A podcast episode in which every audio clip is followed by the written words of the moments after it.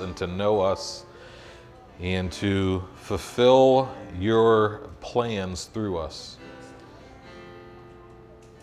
I ask Jesus for your guidance. Teach us your word by the Holy Spirit. In Jesus' name, amen. All right, amen. Hey, I want to dismiss the kids for Children's Church. They can head downstairs. While they're making their way downstairs, if you have a cell phone or a tablet or some other electronic device, could you please silence that? All the way silent. And if someone calls during church, unless it's Jesus, do not answer. All right? Okay. Okay. Hey, am I the only person that has their kids stay home all summer during summer break? I know I'm not. Yeah, I know May's kids. They come to work with her some sometimes. Um, my kids stay home all summer because it's you know summer break, and so uh, we have three kids, but one of them can't walk because uh, he's six months old. So my tradition or my routine is in the morning. I get up in the morning. Uh, you know, I take a shower. I go downstairs. I make a cup of coffee. I get breakfast, and uh, I take it all downstairs into my basement. I have a finished basement. That's, that's like the main reason I bought that house. It has a finished basement. We only have one room in the whole house with carpet. It's the basement. I don't know why that would be the case, but the, so the basement is, it's like my place. It's my office. I go down there. I got a couch with a nice rustic table. I got a big, like oversized, uh, big uh, La-Z-Boy uh, recliner. I got a big, you know, wooden desk and a chair in front of it, and I love to go down in the morning with my coffee and my turkey bacon and eggs, and I love to drink coffee, pray, and read the Bible. And I get down there, I got my little like uh, uh, essential oil diffuser. It makes it smell like a pine forest, and I got the wood. I got my uh, library, and I love that is my favorite time of the day going downstairs in the morning with a cup of coffee and the Bible and praying and reading the Bible. But when my kids are home in the summer, they run right above me. Like my basement ceiling is only seven feet high, uh, so their feet are smacking on the ground less than 24 inches from my head. You know, and uh, there are there are mornings where I'll be reading the Bible. I'm very spiritual. I got my coffee. I'm praying, serene, calm, you know. And then all of a sudden, I hear what sounds like uh, Tyrannosaurus Rex running through my house when shrieking and all this noise. And I'm like, what is going on up there?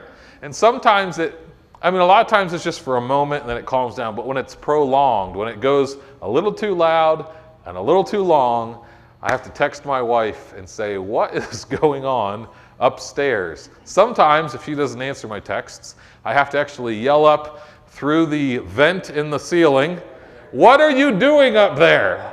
Is everyone okay? Uh, because these kids, you know, like uh, Aiden is going to take something over someday. I can only hope he does it in the name of Jesus, but this kid is going to rule something someday. So, uh, and Emma will pick Aiden up over her head and just body slam him.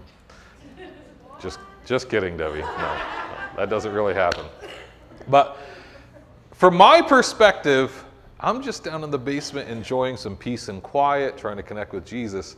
From my perspective, it sounds like World War III upstairs, but they're just having fun. And they are giving very little thought to what's going on in the basement. So, so again, I will always ask that question what is going on up there? And I have found that that actually sometimes is a good prayer to pray.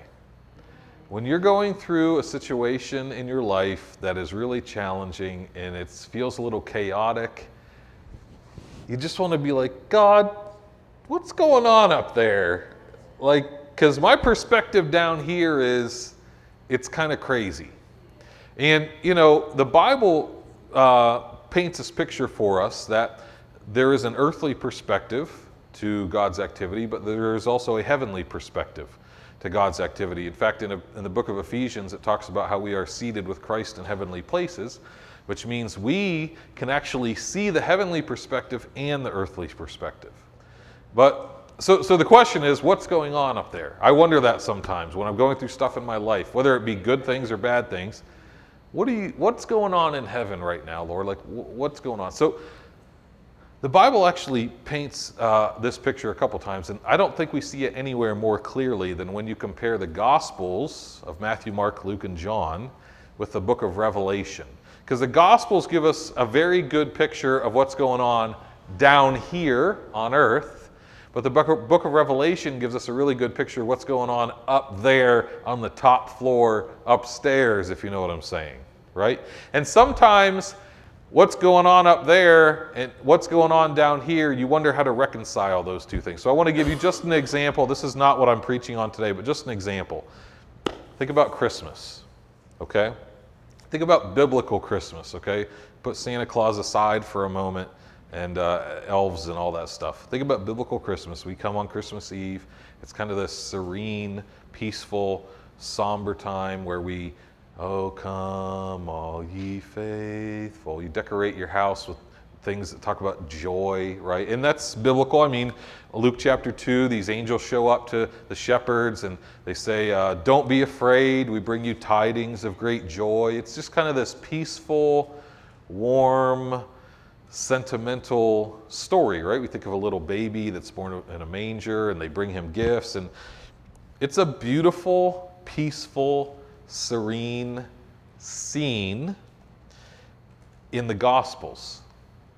But in the book of Revelation, it's not so peaceful and serene. If you read uh, the account of the incarnation of Jesus or the birth of Jesus in Revelation chapter 12, I'm going to read it for you really quickly.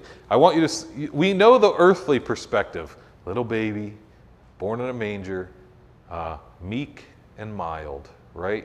You read the book of Revelation, He's not meek and mild, he's freaking wild. All right? Revelation chapter 12, describing the incarnation of Jesus, it says this A great sign appeared in heaven a woman clothed with the sun, and the moon under her feet, and on her head a crown of 12 stars, and she was with child, and she cried out, being in labor and in pain to give birth. So that woman here represents all of Israel, and then the representative of Israel that gave birth to Jesus is Mary. You guys know that? Got that? Okay. Then another sign appeared in heaven, and behold, a great red dragon, having seven heads and ten horns, and on his heads were seven crowns. His tail swept away a third of the stars of heaven and threw them to the earth. And the dragon stood before the woman who was about to give birth, so that when she gave birth, he might devour the child. Did you know that there's a dragon in the Christmas story? This, this dragon, representing Satan, is actually waiting for the woman to give birth so that he might eat up this child. So, who is the child? Keep reading. She gave birth to a son, a male child, who is to rule all the nations with a rod of iron. Remember that, rod of iron. Just put that in the back of your head. And her child was caught up to God and to his throne. Then the woman fled into the wilderness where she had a place prepared by God. This Christmas story, from the heavenly perspective, has a red dragon waiting to eat the newborn child of this woman. Put that on your Christmas card. In fact, I did. This is our Christmas card this year. You'll be getting it. Just kidding. This is not our real Christmas card. Some of you are taking this a little too seriously right now, okay? I'm just trying to show you that the perspective from a heavenly perspective is very different from the earthly perspective, okay? Uh, in the Christmas story in the Bible, when you compare the Gospels with the book of Revelation, it's like what's going on on earth is very different from what's going on in heaven, but they're actually the same thing, okay? So this morning, rather than talking about the first coming of Jesus, the incarnation in Christmas, I actually want to talk to you about the second coming of Jesus. Uh, we are in this series called We Believe, where we're talking about what our core beliefs are as a church. And one of our core central beliefs is that we do believe that Jesus is returning. Okay? Uh, this is not a metaphor, this is real. He's really returning. Now, there are metaphors surrounding it. You know, like I don't think, I don't expect to really see a red dragon. Okay, I think that's a metaphor. But the idea that he's returning is in so many different New Testament texts and Old Testament texts it, that transcend so many different genres of literature. I have to, I have to take it as like this is actually happening. Okay, the, the, I mean, it's in Acts, it's in Second Thessalonians, it's in Revelation, it's in the Old Testament. I mean, it's in so, it's in Matthew, it's in Luke. I mean, it's in so many different places that I have to think this is really going to happen. Um, some of some of the details we might get some poetic images that are metaphorical, but it's going to happen. It's it's coming. So uh, we're going to look at the earthly perspective from Matthew 24. That's how it's going to be down here. And we're also going to look at the heavenly perspective from Revelation 19 and just get both views of the same event. Everybody got that? Okay. So, Matthew 24, uh, this is a really, actually, if you read Matthew 24 and 25, it's a lot of information about the days preceding the return of Jesus, okay? Jesus is walking around with the disciples in Jerusalem. They take a look at the temple. They see the temple, which is this big, beautiful building, and they're impressed at the architecture of the building. And Jesus says, I tell you the truth, at the end of days, there will not be one stone of this building left on top of the other, that it will be leveled, it will be decimated. And they begin to ask, Well, what are, what are going to be the signs of your return, Jesus? And Jesus goes into a really long teaching, but we're not going to look at all of it. We're just going to do about three slides of what Jesus said. But Jesus answered and said to them, See to it that no one misleads you, for many will come in my name, saying, I am the Christ, and they will mislead many. You will be hearing of wars and rumors of wars. See that you are not frightened, for those things must take place, but that is not yet the end.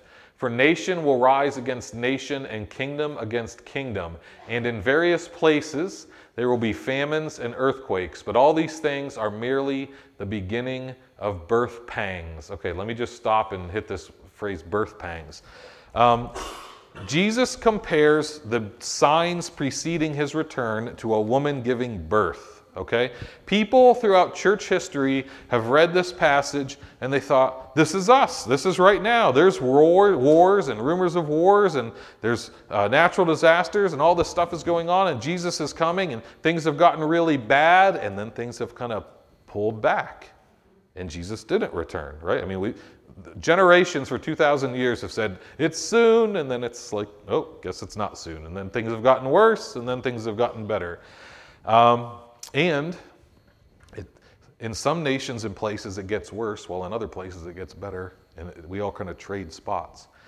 When Jesus says it's the beginning, excuse me, the beginning of birth pangs, I want you to think about a woman in labor, right? When I when when my kids were born, I always jumped a little too early and thought, this is it. Here we go. My wife, she's getting the, the contractions and the birth pains, and she's pushing and screaming, and I won't even repeat the words that she was saying. And, and I'm always like, this is it. He's coming. But it's not. And then the contractions subside. But when the contractions got more severe and more frequent, right, that's when you know. Right? I mean, I remember our firstborn, the first sign of a contraction, we were like at the hospital. You know, by the third born, I was pretty much ready to just catch this kid and save some money. but I still wanted to stay in the hospital, though. That's like a hotel. But, you know, as the, as the contractions, as the birth pains become more severe and more frequent, that's when you know the baby's coming. So, what I'm saying is, as these things become more severe and more frequent, that's a sign. Does that make sense? It's not the first time there's a war or the first time there's a natural disaster. It's as the frequency and the severity increase, it is like a woman in labor. All right, let me continue. They will deliver you to tribulation and will kill you, and you will be hated by all nations because of my name. Jesus is saying this to the disciples about how the world will treat Christians. At that time, many will fall away and will betray one another and hate one another. Many false prophets will arise and will mislead many because lawlessness is increased. Most people's love will grow cold, but the one who endures to the end, he will be saved. This gospel of the kingdom shall be preached in the whole world as a testimony to all nations, and then the end will come. So it's going to get pretty bad. And you might even think, is anyone going to survive this? Well, he actually says, the one who endures to the end will be saved, which means you can endure this. Those of us that will live through this period of time, and I don't know when it's going to be, and I'm not going to predict when it's going to be, but the church that exists at this period of time will have the ability to endure this if they rely on Jesus and the Holy Spirit during this time. But we'll get into it, but many are going to choose instead not to. They're going to follow false Christs, false prophets, or just leave Jesus altogether. And then finally in Matthew, after all that stuff that's going to happen on earth, the wars and the rumors of wars and the, everything, here's what's going to happen. Immediately after the tribulation of those days, the sun will be darkened, and the moon will not give its light, the stars will fall from the sky, and the powers of the heavens will be shaken. And then the sign of the Son of Man will appear in the sky, and then all the tribes of the earth will mourn. They will see the Son of Man coming on the clouds of the sky with great power and great glory. He will send forth his angels with a great trumpet, and they will gather together his elect from the four winds, from one, uh, from one end of the sky to the other. So, after the wars and the rumors of wars, and the false Christ, and the false prophets, and the uh, persecution, then Jesus is going to return. And I want to just really quickly summarize the signs that precede his coming. We're going to back up to the beginning. First, there's going to be international conflict. Um, it says there's going to be wars and rumors of wars. I mean, don't we live with this today pretty much? Right? Wars and rumors of wars. Nations are going to fight against each other. Peoples are going to fight against each other. It's going to result in violence, bloodshed, anxiety, and also the redrawing of borders and uh, boundaries. I mean, the, the globe is going to change as the result of war. And we're fighting wars for different reasons than we've always fought them. We're fighting wars in different ways than we've always fought them. Uh, we're getting to the point where it's not even nations always fighting the wars, but uh, people groups and ideological groups that are fighting some of the wars, right? I mean, we just started, well, we didn't just start, we started many years ago a war on terror, right? It's not even against a nation, it's against a ideology, right? So there's going to be wars, there's going to be rumors of wars. That's going to increase in the days before Jesus returns. There's also going to be uh, uh, false Christs and false prophets. So see to it that no one misleads you. Many will come in my name saying, I am the Christ. So, since we're anticipating Jesus is going to return, some people are going to take advantage of that, knowingly or unknowingly, and believe that they are the second coming of Jesus. Not only are there going to be false Christs, there are going to be false prophets. Uh, verse 5 uh, Many will come in my name claiming to be Christ. Many false prophets will arise, arise and mislead many. uses the same, the same uh, word, don't be misled, they will mislead you, okay? Let me just tell you how to sniff out a false prophet or a false Christ, okay? The false prophets are going to mislead people because they're going to be able to do supernatural things. They're going to be able to do miracles and signs and wonders. They're going to be able to multiply food or heal the sick or cast out demons or walk on water. And people are going to see that demonstration of power and they're going to think uh, they must be real. But you know, the test that we're given in the New Testament for how to test a prophet is not did they do a miracle, it's do they deny Jesus. So, the way that you test a false prophet or a true prophet is not in their supernatural ability, it's actually in their teaching. If they deny Jesus, I don't care if they've walked on water, healed the sick, multiplied food, I don't care what they've done. If they deny Jesus, they're a false prophet. That's all we need to know, right? But if they affirm that Jesus Christ is God in the flesh, that's a sign of a true prophet. So don't get wrapped up in demonstrations of power, uh, claims of miracles. Look at what they're saying with their mouth.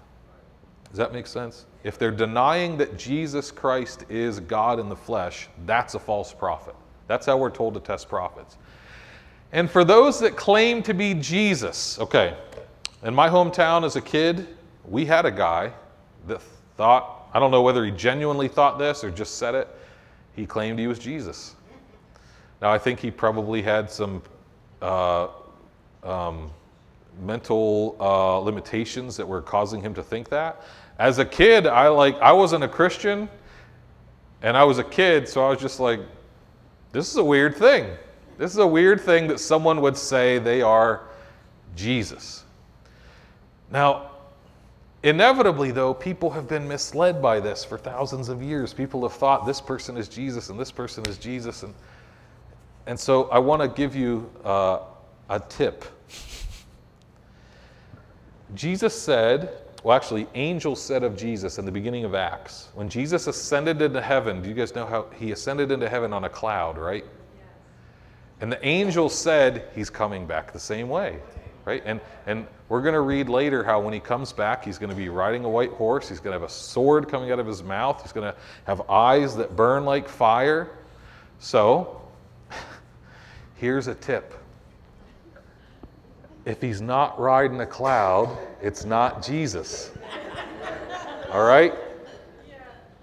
Listen, if he's driving like a beat up hoopty, that's not Jesus, right? But if he's riding on a cloud with a white horse, robe drenched in blood, sword coming out of his mouth, in the sky, that's Jesus. So it's not a hard test to pass if you just know what to expect when Jesus returns. Does that make sense? So if the person behind you on the bus who is mumbling under their breath, I'm Jesus, listen, if they're riding the bus, they're not riding the cloud. That's not Jesus. Okay? Is this clear? You, you gotta want to be misled, I think. You gotta, you you just want to be like ahead of everyone or something to be misled by this. All right. So there's going to be false Christs and false prophets. There's also going to be natural disasters. Verse 7 uh, there's going to be famines and earthquakes. We'll just broaden that out and say there's going to be various natural disasters. These are going to increase. Yet there's always been famines, earthquakes, volcanic uh, eruptions. There, there has always been floods, tsunamis. But listen, as the frequency increases and the severity increases, this is one of the signs that's coming uh, that, that tells us that Jesus is coming. Persecution of Christians in verse 9. They will deliver you to tribulation and will kill you. You will be hated by all nations because of my name. So this is a this is a theoretical idea to many American Christians because we haven't experienced a ton of persecution. I mean, the most persecution that an American Christian might face is kind of like being made fun of. You might get teased, you might get mocked. We, don't, we haven't really experienced persecution like many people in the rest of the world, where there's actual, your life is on the line, you know. Uh, persecution is going to increase prior to Jesus' return it used to be even, even as recently as 20, 30 years ago, Christianity had so much favor here in the United States that people would claim to be Christians that weren't even really Christians. Right? I mean, we're, we're pretty much done with those days. I don't think, I mean, there's a few left, there's a few stragglers hanging on that, like, are what we would call nominally Christian, where they just figure, well, I'm in America, so I guess I'm a Christian. But that's pretty much over. Um, because the more stigma and reproach that comes with identifying yourself with Jesus, the less people are just going to claim Jesus because they don't know what else to claim.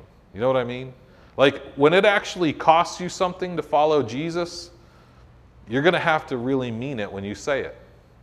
There's, it's not, there's not going to be a bunch of nominal lukewarm cultural Christians when it costs you a job or money or maybe your life.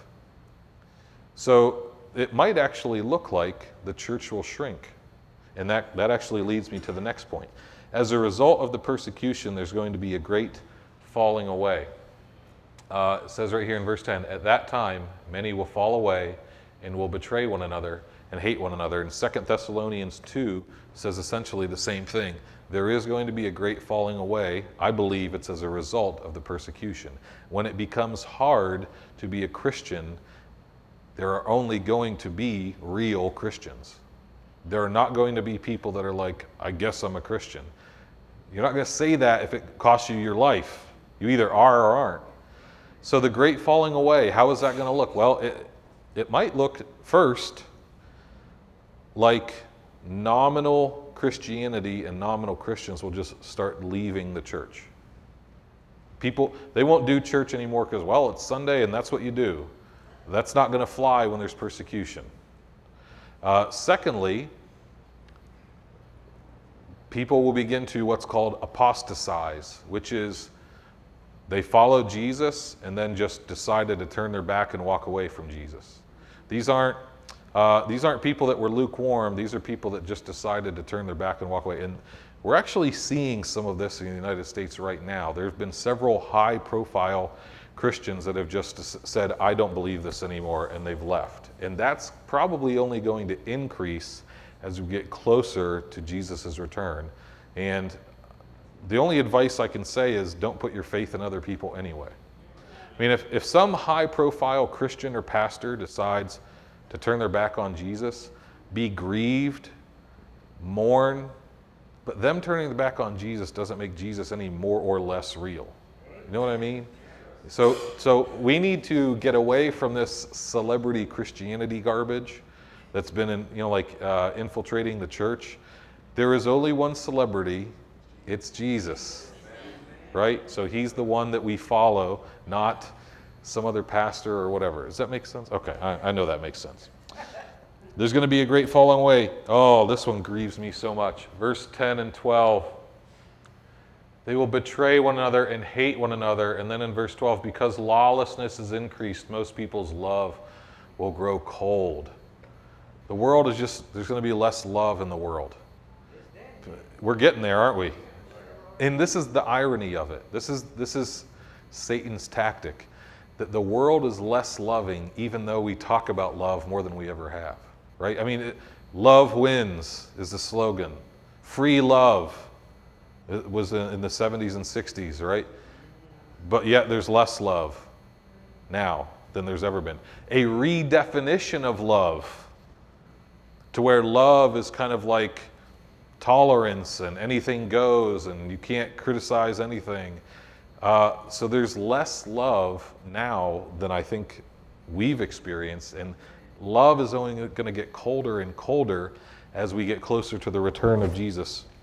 Uh, and then finally, this one is a little more positive and something that we can get behind. In verse 14, it says, This gospel of the kingdom shall be preached in the whole world as a testimony to all the nations, and then the end will come. This is like one of the few that we have control over, that the gospel has to go forth to every people group on earth before Jesus is going to return. When John looked over the crowd in Revelation that was present, worshiping Jesus at the end of time, he looked over them and said, I saw people from every tribe, every tongue, and every ethnic group. How could that be fulfilled if we haven't gotten the gospel to every group?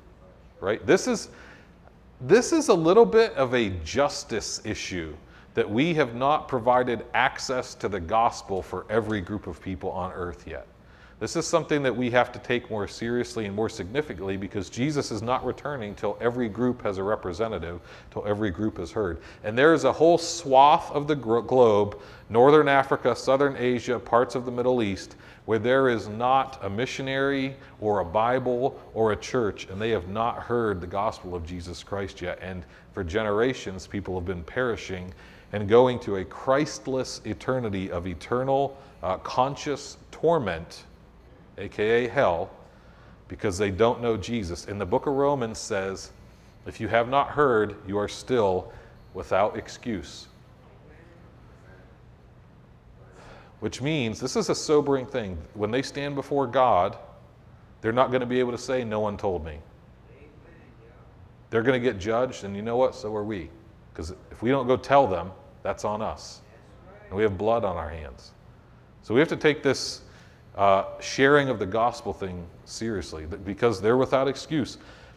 The only hope is in Romans chapter 1, where it talks about uh, you can discern that there is a creator by looking at creation. I don't know exactly what level of conclusion you can draw, but you can certainly conclude there is a creator. I look at this beauty and I think the creator is good, and I'm not him. You could, I think you can come to the, that conclusion just by looking at a sunrise or a sunset or mountains. I mean, creation creates awe, and awe leads to worship. So I, I think that there is a spiritual awareness that even those that haven't heard of Jesus can come to, but without someone going to them, they cannot hear and cannot place their faith in Jesus, the Son of God. So we have to take this seriously. Um, we have some responsibility. Well, we have the ability to get the gospel out.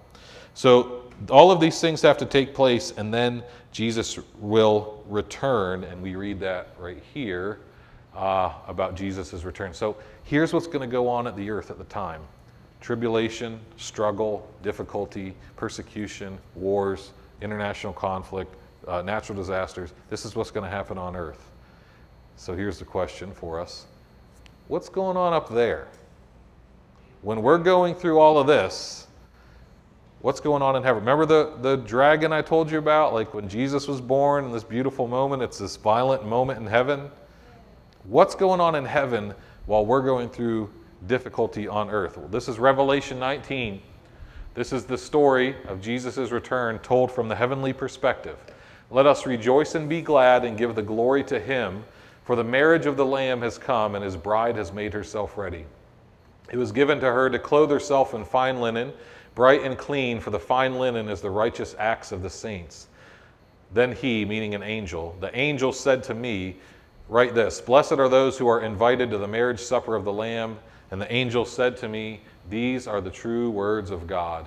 Then I fell at the angel's feet to worship him, but the angel said to me, Don't do that. I'm a, fo- I'm a fellow servant of yours, and your brethren who hold the testimony of Jesus worship God. For the testimony of Jesus is the spirit of prophecy. And I saw heaven opened, and behold, a white horse. Here we go. And he who sat on it is called faithful and true, and in righteousness he judges and wages war. His eyes are a flame of fire, and on his head are many diadems or crowns. He has a name written on him which no one can know except himself. He is clothed with a robe dipped in blood, and his name is called the Word of God. And the armies which are in heaven, clothed in fine linen, white and clean, were following him on white horses. From his mouth comes a sharp sword, so that with it he may strike down the nations, and he will rule them with a rod of iron. Okay, you remember this little baby that the dragon was trying to eat? And he was going to rule the nations with what? A rod of iron. So here we have, now he's not a little baby. He's coming to rule with a rod of iron. He treads the winepress of the fierce wrath of God, the Almighty. And on his robe and on his thigh, he has a name written King of Kings and Lord of Lords. Okay. When Jesus returns, it's not going to be a little baby in a manger this time.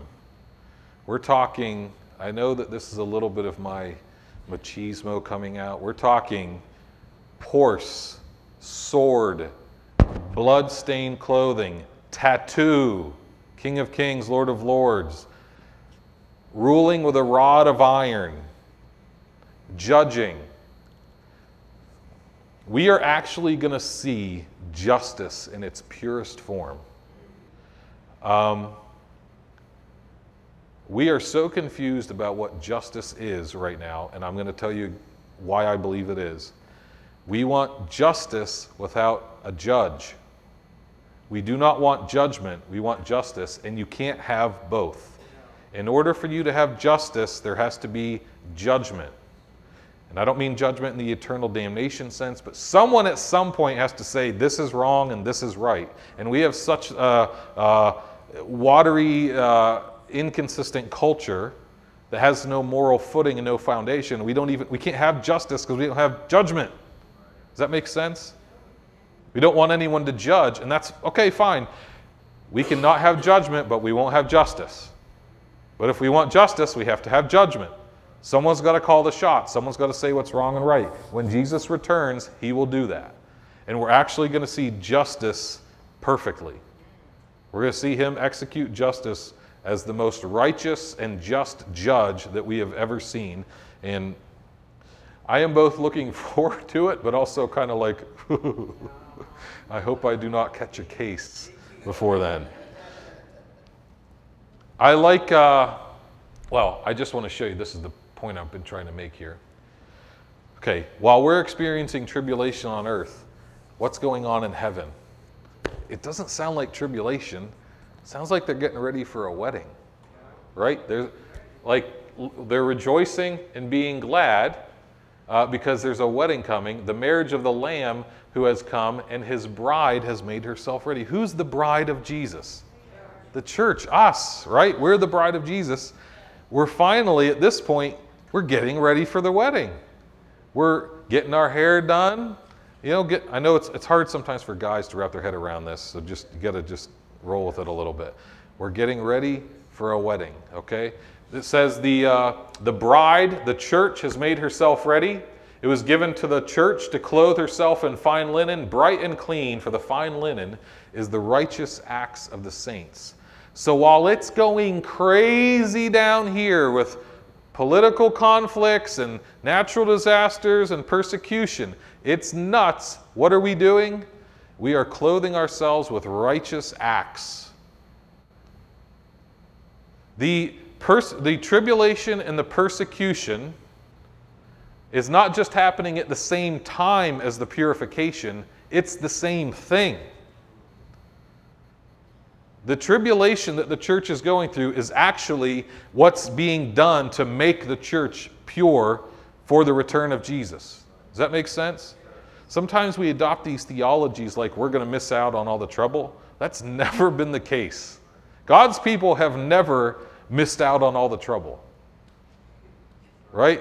I mean, come on. The blood of martyrs is the seed of the church. We're going to go through the trouble, but the trouble is going to purify the church. It's gonna, it's gonna get it down to where like the divisions and the denominationalism and the racism and all the stuff that exists, it's not gonna be able to exist anymore. I mean, I'm sorry, if you're in a context where your life is on the line for following Jesus, and there's another believer of a different race whose life is also on the line because they're following Jesus, you're not going to care about their race anymore. You're going to need a friend and you're going to want to be a friend. Does that make sense? Like political stuff, racial stuff, preference stuff, it's all going to get thrown out. We're going to need each other. The church is going to get purified through this fire of tribul- tribulation. We're going to experience it. And I'm, I mean, I'm telling you, this purification process, some people are not going to want to go through, and they're going to leave. I don't know if that's going to happen like in the next two years or 200 years or 2,000 years. I don't know when this is going to happen, but only the real followers of Jesus are going to make it through this purification process, and even the real ones are going to be changed. They're going to be matured. They're going to be wearing these uh, this bright, clean linen. Um, so we're, the marriage is the return of Jesus. And when Jesus returns, it's going to be intense and it's going to be dramatic and it's going to be literal. I want to show you really quickly. This is our church's official belief on the return of Jesus. The second coming of the Lord Jesus Christ is imminent and will be personal, visible, and premillennial. This is the believer's blessed hope and is a vital truth, which is an incentive to holy living and faithful service. Let me just define a few terms really quick. When we say the second coming of the Lord Jesus Christ is imminent, we mean it could happen at any time. I mean, it could happen today, it could happen in a thousand years. Um, there is a little caveat. Okay, we're like, we're wondering, okay, Jesus, you said you would return after the gospel's been preached to all nations. The gospel has not been preached to all nations, yet you could return at any time. How do we reconcile those? Okay, you kind of have to hold that intention. But what you can do is say, listen, I don't know what missionary has reached these unreached tribes yet. Maybe they're already there. I don't know that. Maybe Jesus is showing up and just walking around and, and, like people are having dreams. This happens frequently in the Muslim world. People have dreams of Jesus. I know three people that have come to Christ because they had dreams where a man in white showed up to them. And this is a thing that's sweeping the Muslim world. Jesus is just showing up in people's dreams and they're turning to Jesus. And, and all three of the folks that I know had to leave their families because their father said he would have them killed if he found them. And so they all had to go through like a, a legal process to be protected. Um, so I don't know, you know, I, I don't know how close we are. I don't know what missionaries we have on the ground. I don't know what, who we have translating Bibles. So maybe Jesus could come soon. Loren Cunningham, who's the director of Youth with a Mission, said that the trajectory we're moving at, it's possible to have missionaries in all these unreached places within 10 years. Possibly. I mean, that, but you know what? That's kind of up to us. You know, will we or won't we? The ball's in our court. We have this invitation to hasten the return of, the return of Jesus. Um, okay, that's what we mean by imminent. Personal, visible, and premillennial. Vis- personal and visible just means this is literally going to happen. This is not a metaphor. This is not a poem. This is not a picture. Like Jesus is going to crack the sky, roll it back, and come. In the same way that he went up, in the same way that he was born, crucified, resurrected, and ascended, literally, he's literally coming back. This is, this is not just some feel good thing to keep us motivated and keep us on our best behavior. This is really going to happen. And some of us, possibly, maybe, could be alive to see it. Chico. He's just being patient with you, man. So, oh, okay. um, so we mean it to be literal. Premillennial, that's a big word. If you want to use that at a party sometime, everyone will look at you funny. Here's what we mean by premillennial. Okay, in Revelation chapter 20, it talks about a 1,000 year reign of Jesus on the earth, that Jesus is going to rule on earth for a thousand years. And you know who gets to rule with him? Us. We get to rule with Jesus for a thousand years. That during that thousand years, Satan is going to be locked up. At the end of the thousand years, Jesus is going to let Satan out and finish him once and for all. So the question about premillennialism is Is Jesus going to return before that thousand years or after that thousand years? Or is that thousand years not real? It's just us right now in church. So I'm telling you, I believe, we believe, Jesus is going to come before that thousand years. I mean, I don't understand how we could reign on earth for a thousand years without coming to earth first. And even the, the timeline of Revelation 19, then Revelation 20, is that Jesus is going to return and he's going to rule on earth for a thousand years. And we are all going to have jobs ruling with him. And I hope I get a good one. I do not want to be in charge of the trash in heaven.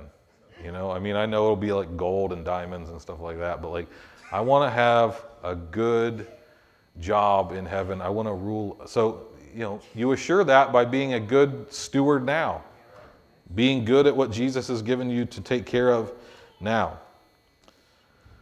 Uh, okay, so I just wanted to share that now. How, did, how do we prepare for this, or what's our response to this? I really quickly want to read just two parables. I'm, I'm wrapping up. This is how Jesus told us to respond to this. There's a parable at the end of Matthew 24 that's very short where he told uh, his disciples how to prepare. It's Matthew 24, verses 42 through 44. This is right following up on everything that was up on the screen. Jesus says, Be on the alert, for you do not know which day your Lord is coming. Be sure of this that if the head of the house had known at what time of the night a thief was coming, he would have been on the alert and would have not have allowed his house to be broken into. For this reason, you also must be ready for the Son of Man is coming at an hour when you do not think he will. So Jesus is saying, Be prepared, be ready. And he uses the illustration if you knew what time of night a thief was coming to your house, how would you prepare? If you knew they were coming at 1 a.m., you'd be up, you'd have your doors locked, you have 911 on speed dial, and maybe you might even have some other stuff going on, Home Alone style. I don't know, paint can hanging from the thing. I don't know what you would do, but the point is, you would be prepared, right? Some of you would be like, no, I'm leaving the doors unlocked, and I'm not calling 911 because I want to deal with this guy. Sorry. Oh, Israel's back there. He's ready to, he's got some anger to take out on someone, all right? So, First, his first point is be prepared, but then in Matthew 25, he tells a second parable of 10 virgins. I'm going to read this very quickly. The kingdom of heaven is compared to 10 virgins who took their lamps and went out to meet the bridegroom. Five of them were foolish, and five were wise. For when the foolish took their lamps, they took no extra oil with them. They thought this was going to be a short period of time. But the wise took extra oil in flasks along with their lamps. Now, while the bridegroom was delaying, they all got drowsy and fell asleep. But at midnight there was a shout Behold, the bridegroom, come out to meet him. Then all those virgins rose and trimmed their lamps. The foolish said to the wise, Give us some of your extra oil, for our lamps have gone out. But the prudent or the wise answered, Us and for you, go instead to the dealers and buy some for yourselves. While they were going away to make a purchase, the bridegroom came, and those who were ready went in with him to the wedding feast, and the door was shut. Later, the other virgins also came, saying, Lord, Lord, open up for us. But he answered, Truly I say to you, I do not know you. Be on the alert then, for you do not know the day nor the hour. So his point for the first parable was be prepared, but this one, the point is be patient. This might take longer than you think. So the first one is this might be sooner than you think. And now he's saying, but this also might take longer than you think. So be patient and also be prepared. To be prepared is to not put off the decision to follow Jesus. I have friends and family that keep telling me, yeah, i believe in Jesus. I'm going to follow, I'm going to trust him someday, but I just kind of want to enjoy life. And I'm like, oh, you think you can't enjoy life with Jesus? And you are playing with fire. I mean, not only could he return at any moment, you could die at any moment. You're not prepared.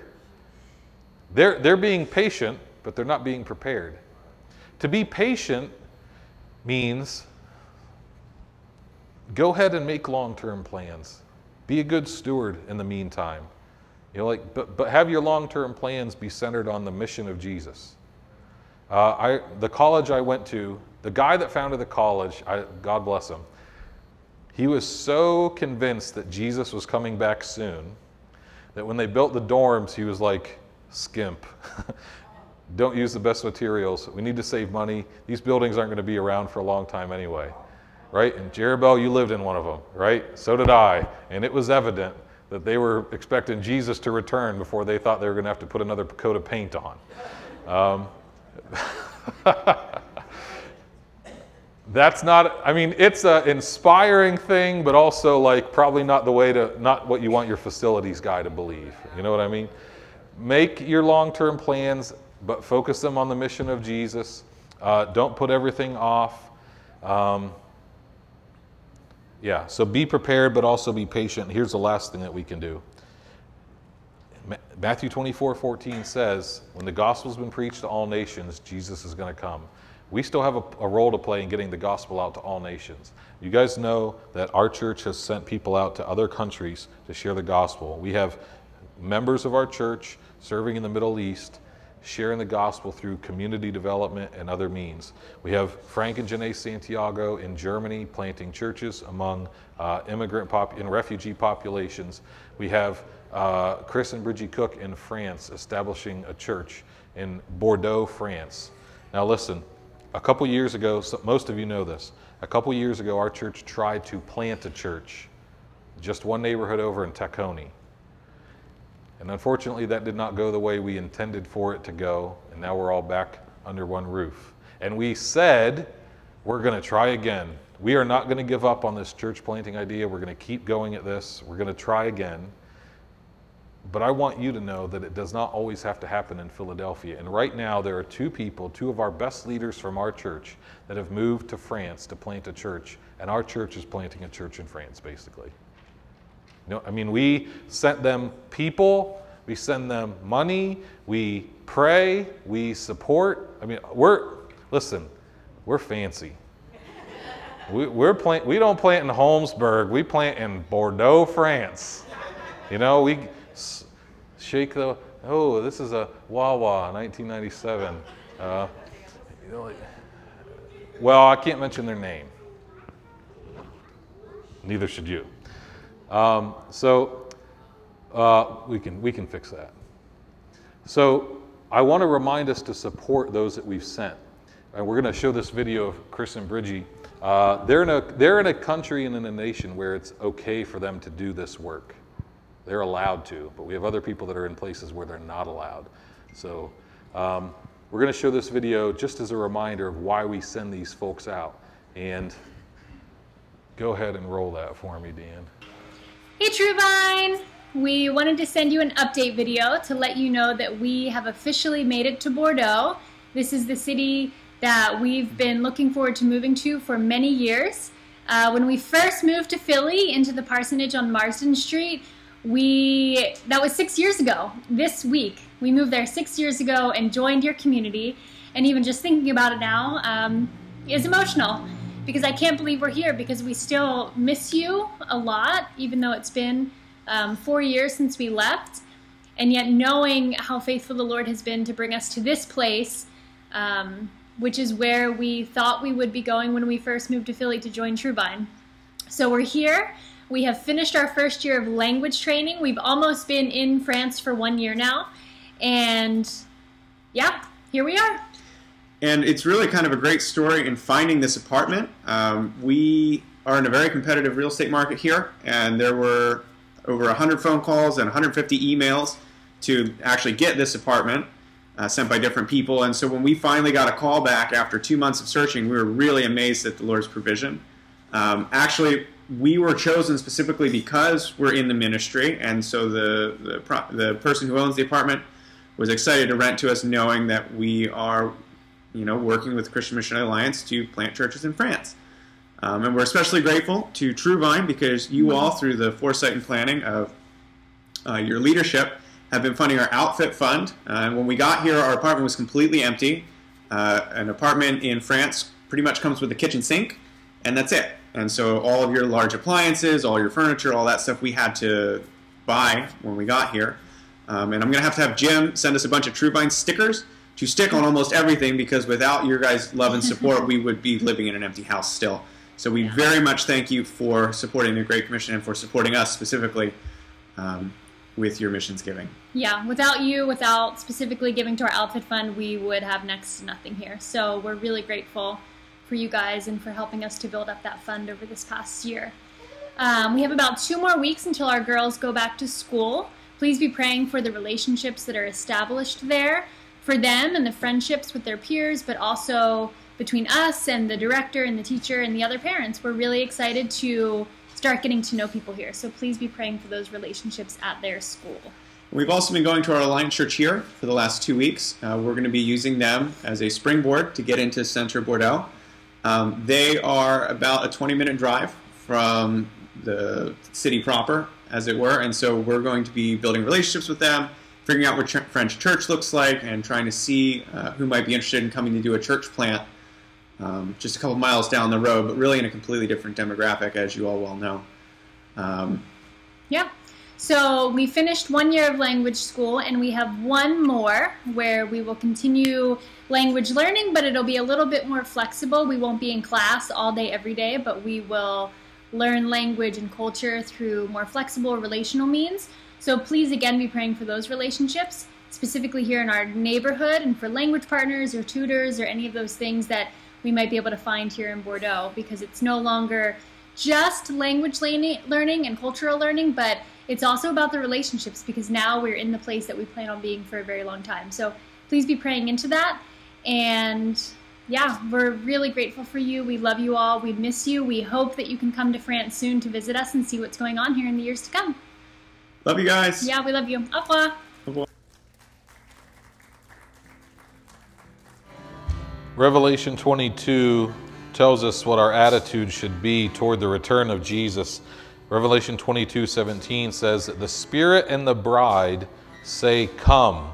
And let the one who hears say, Come.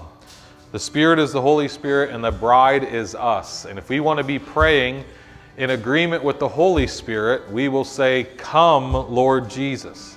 That attitude is an attitude of anticipation and expectation, not one that is fearful and wants to put things off. As we look forward to the coming of Jesus, it is a point of hope for us. So, Lord, we ask for you to come and to come soon and to sustain us in the meantime, Lord.